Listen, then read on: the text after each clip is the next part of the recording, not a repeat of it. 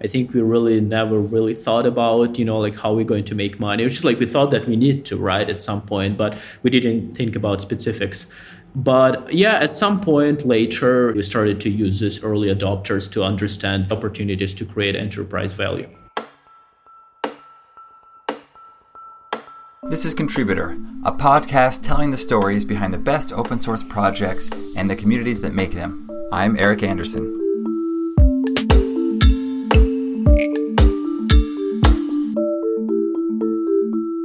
We welcome Artyom Keydunov of Cube on the show with us today. Cube is this exciting layer in uh, the modern data stack. What's exciting to me in part is just the reaction from the market. Bunch of GitHub stars, bunch of community. So thanks for joining us today, Artyom. Yeah, Eric, thank you for having me. As we always do, help our listeners understand what Cube is. Yeah, Cube started as an open source project, but I think essentially as a as a product for data engineers to help to expose data to different data applications and different data experiences. What we saw happen in kind of tech stack is that all the data goes into data warehouses right now, and that's just will only will keep going. We'll have more and more data in the data warehouses on one end, but also on the other end, we have more and more data consumers that require different diverse data applications and different data experiences basically. So we have more data but we also have a huge demand for this data to be used across different applications. And what cube does actually it creates a bridge between these two worlds. Like it takes data from the data warehouses into all of these different data experiences data applications. So if you wanted to build customer facing analytics or internal tools or just use multiple bis consistently cube can bring the data to all of these places and provide access control, security, caching, all of that things. We started as an open source project about three years ago, and it's been a lot of fun to see so many different creative use cases, how people are using Cube. Awesome.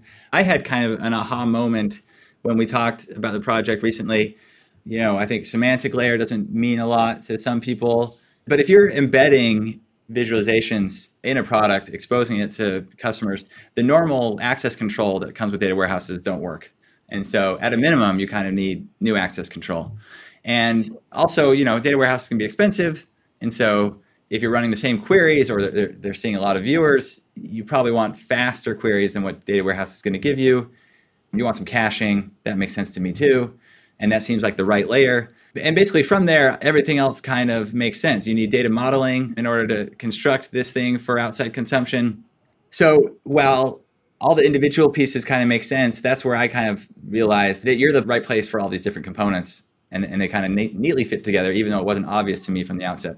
Is that your experience with the market or, or are people like oh I, I definitely know what a semantic layer is and i need one it depends you know like uh, some of the some of our users they they come to cube and say like that's a semantic layer. I need semantic layer. Cube is a semantic layer. I want to use it to power all of my different applications. Sometimes people it's like trying to having a hard time to find a good name. What is Cube, right? Like as you said, it does caching, data model, access control, and then has a bunch of APIs, and people like trying to find words to describe it. Sometimes we hear words middleware. It sounds a little bit, you know, like old school, but maybe you know like it technically it's correct right? Because we sit in in between the warehouses and applications. So but yeah i think it's been interesting to see how you know like people try to use different words to describe cube especially initially. I think lately we started and keep hearing more and more semantic layer as a definition of the cube. Yep. Perfect. Now tell us the story. This is the part I, I most enjoy. How did you stumble into this? Is this something you've been working on for a while more recently? And what's the background that led you here yeah, it's all started with uh, with a product called StatsBot, and StatsBot was my like a side project, hobby project uh, at my at my last company. An idea was, what if we get data from different places and to just put it into Slack? Because we used Slack a lot, and I wanted to have all my data in Slack, you know, from production databases, from New Relic, or like Salesforce, all of this data sort of merged, union together, and presented in Slack.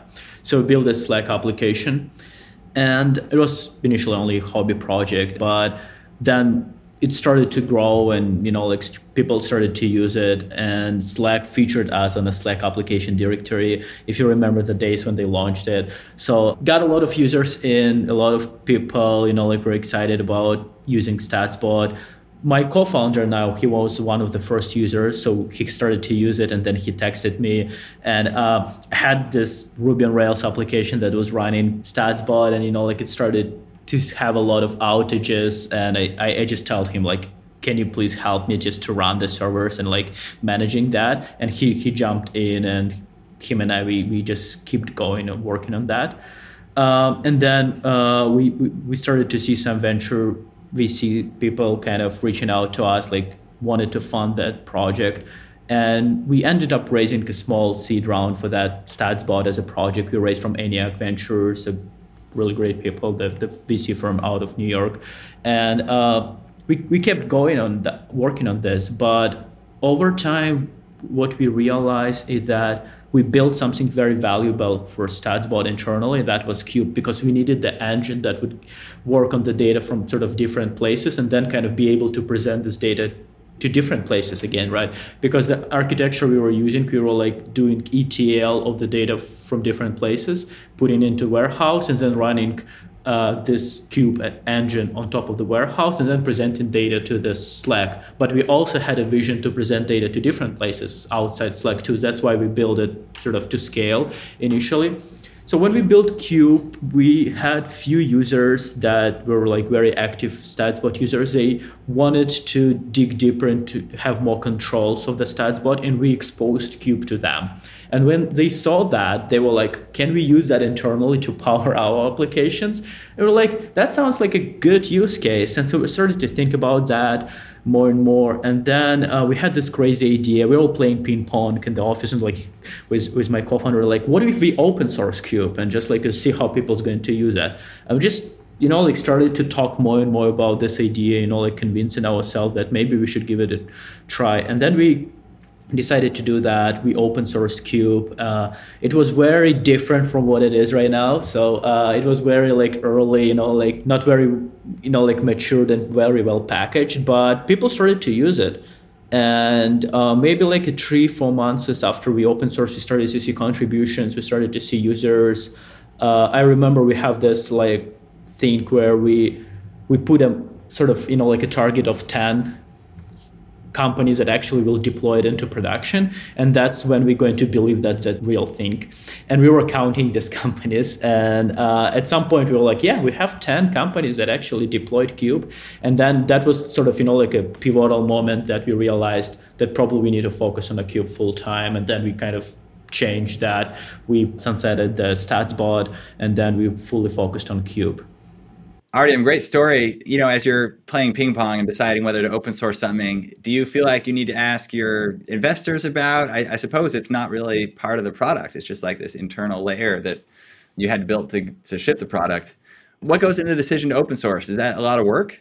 Yeah. So um, I think when we were playing ping pong, we like it was like when the idea came first, and then we started to nurture that idea internally.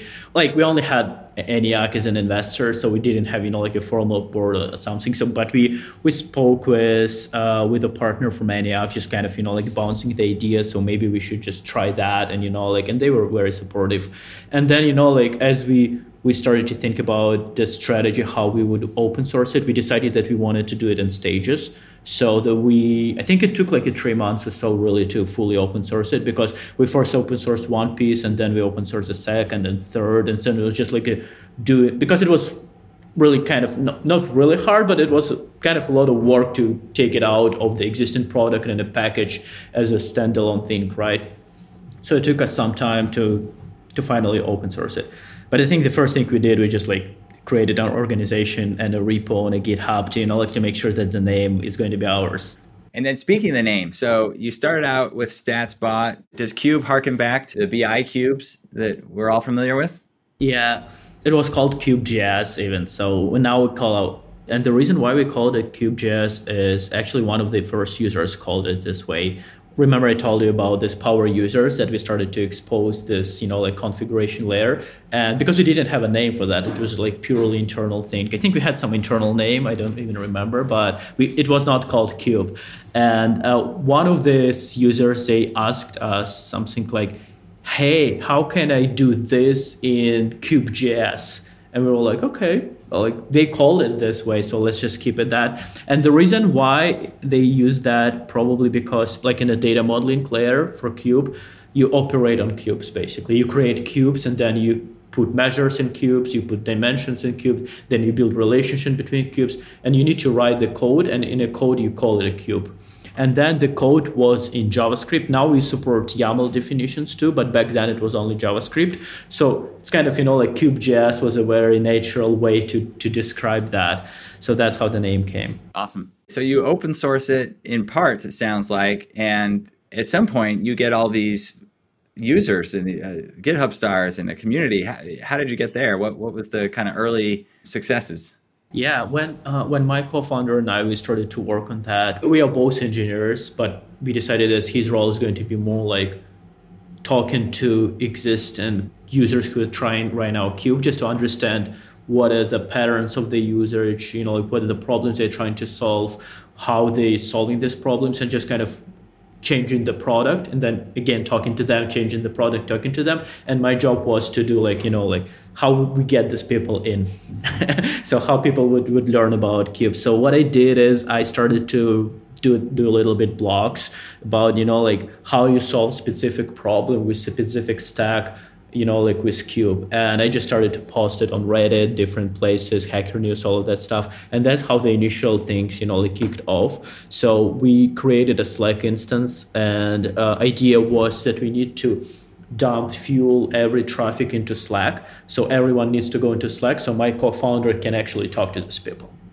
Now my job was bringing people to Slack. His job was talking to these people, and then the goal of that process was to get to the 10 production uh, users eventually. Awesome. Sounds like a, a, dynamic duo. And then the 10 users, um, at this point, it's, it's all, you know, you're not, you're not charging them for anything. It's all open source, but, but um, presumably that's on the, the kind of horizon for you as you're trying to figure out, well, if, it, you know, if we're going to build a business here, how do we do that? And is that a conversation you have with some of your early users?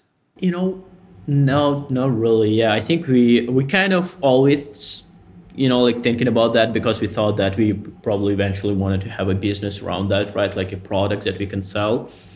But especially before we had this 10 users i think we really never really thought about you know like how we're going to make money it was just like we thought that we need to right at some point but we didn't we didn't uh, think about specifics but yeah at some point later you know like once we got more users after we raised uh, our seed and then series a we started to use these early adopters to understand the problems. And i think you know like it was mostly not asking them directly but just observing their journey to the production and then seeing them successful. Is like what issue they have. They have observability, tracing, debugging issues. Okay, we probably can build tools to help them do this, right? Then they like they wanted more visibility into cache. We probably can build that as a you know like an enterprise feature, like a UI or something for the cache. So we were like more observing and trying to understand that and like what is the missing features, what is the like challenges to deploy Cube into production, and where like for us opportunities to create enterprise value. You mentioned something at the beginning, and I, I kind of want to transition a bit to understanding more how the product works. That that you were stitching together a bunch of different data sources into a kind of single visualization. Do I do I stitch them together into my data warehouse and then bring my data warehouse now all uniform one data source to Cube, or does Cube help me aggregate data as well from different sources?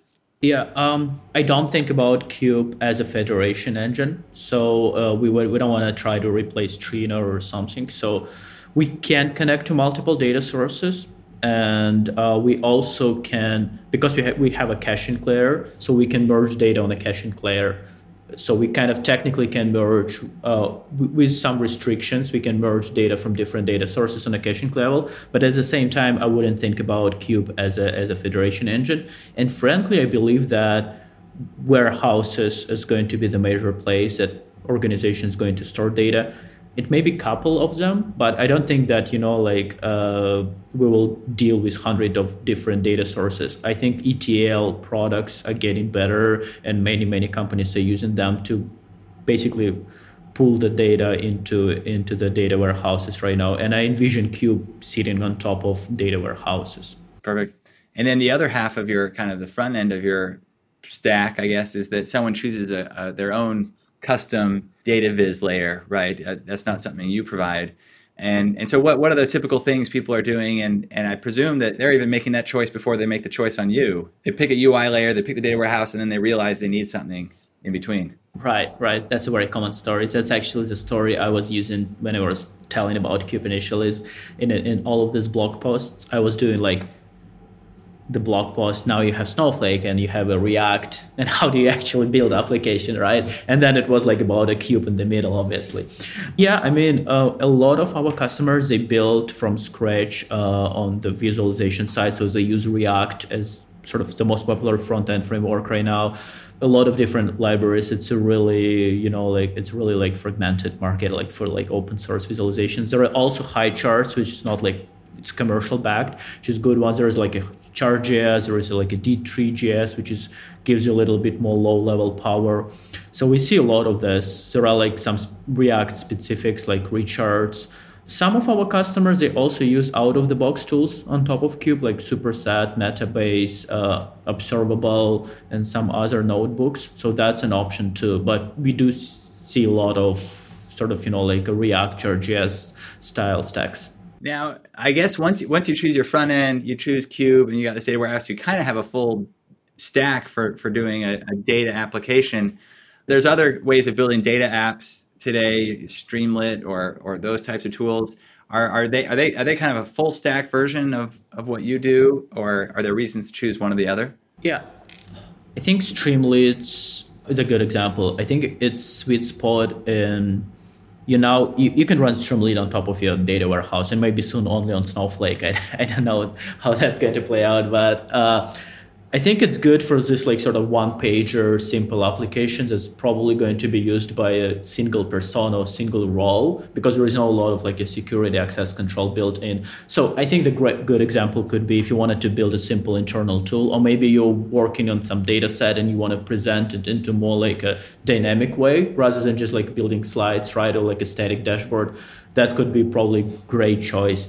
But if you wanted to build uh, embedded analytics in customer facing inside your application, maybe you're building a software as a service, right? And you need insights page or like some you know like analytics features in the product the streamlit could not be a good choice because it's like how do you embed it you probably need to make it a part of your front end tech stack, right? And then you need to deal with access control, security, and then you need to bring a caching.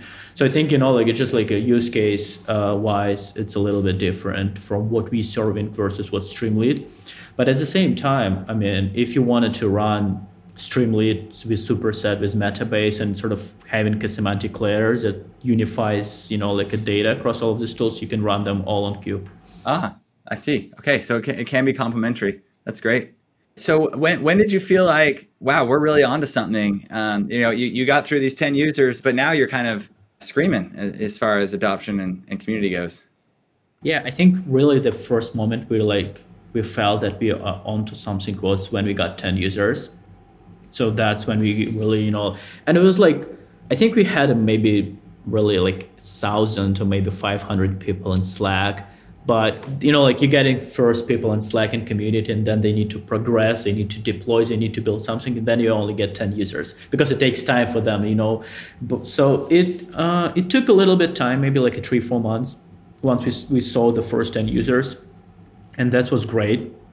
And i think after that we started to be more active. We you know like just talking about cube and then it, it led to getting more people on top of the funnel and just like awareness of the cube more stars more slack communities and, uh, then eventually more uh, production users.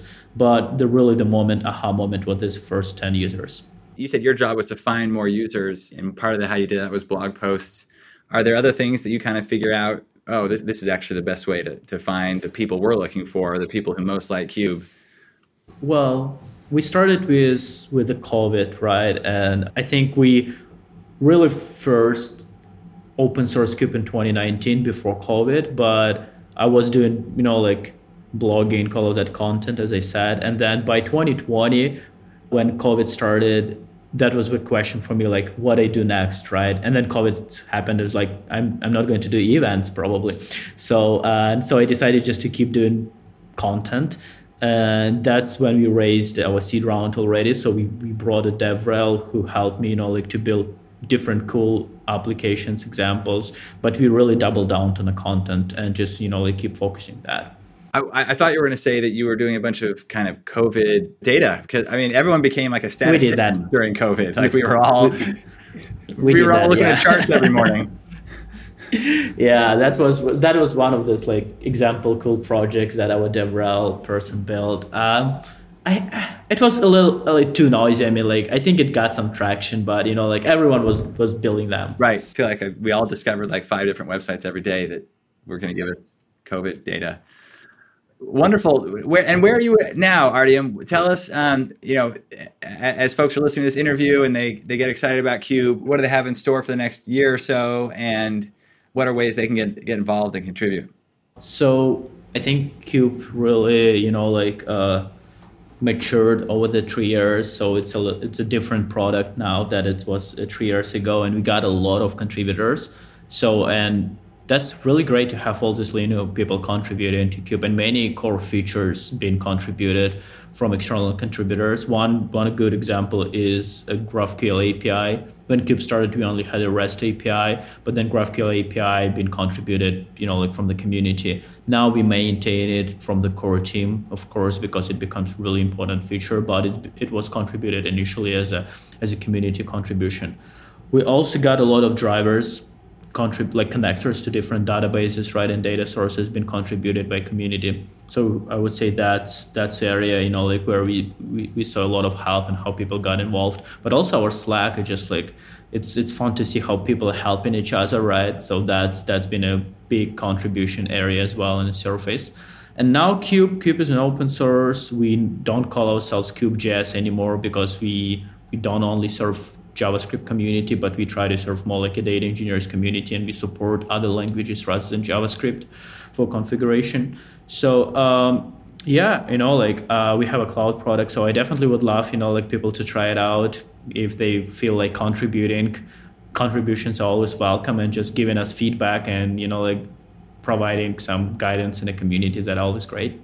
Getting a, a meaningful contribution like the GraphQL API is a real slam dunk. I, is that something where somebody just shows up with a PR one day, or or do they engage with you and ask yeah. You know, what you need and they engaged yeah that been a we have a, in our slack channel we have a channel for the contributions so it's been a lot of conversations. And it, yeah, to be honest it's been like very overdue so on our end we just were focusing on other things. Many people they wanted graphql but you know like one person they just did it.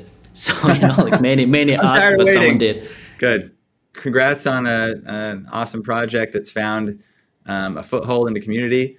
Hopefully, we can uh, watch this grow and then we reconnect here and uh, do a follow on episode, hear the update. Awesome. Yeah, I would love that. Thank you for having me today. You can subscribe to the podcast and check out our community Slack and newsletter at contributor.fyi. If you like the show, please leave a rating and review on Apple Podcasts, Spotify, or wherever you get your podcasts. Until next time, I'm Eric Anderson, and this has been Contributor.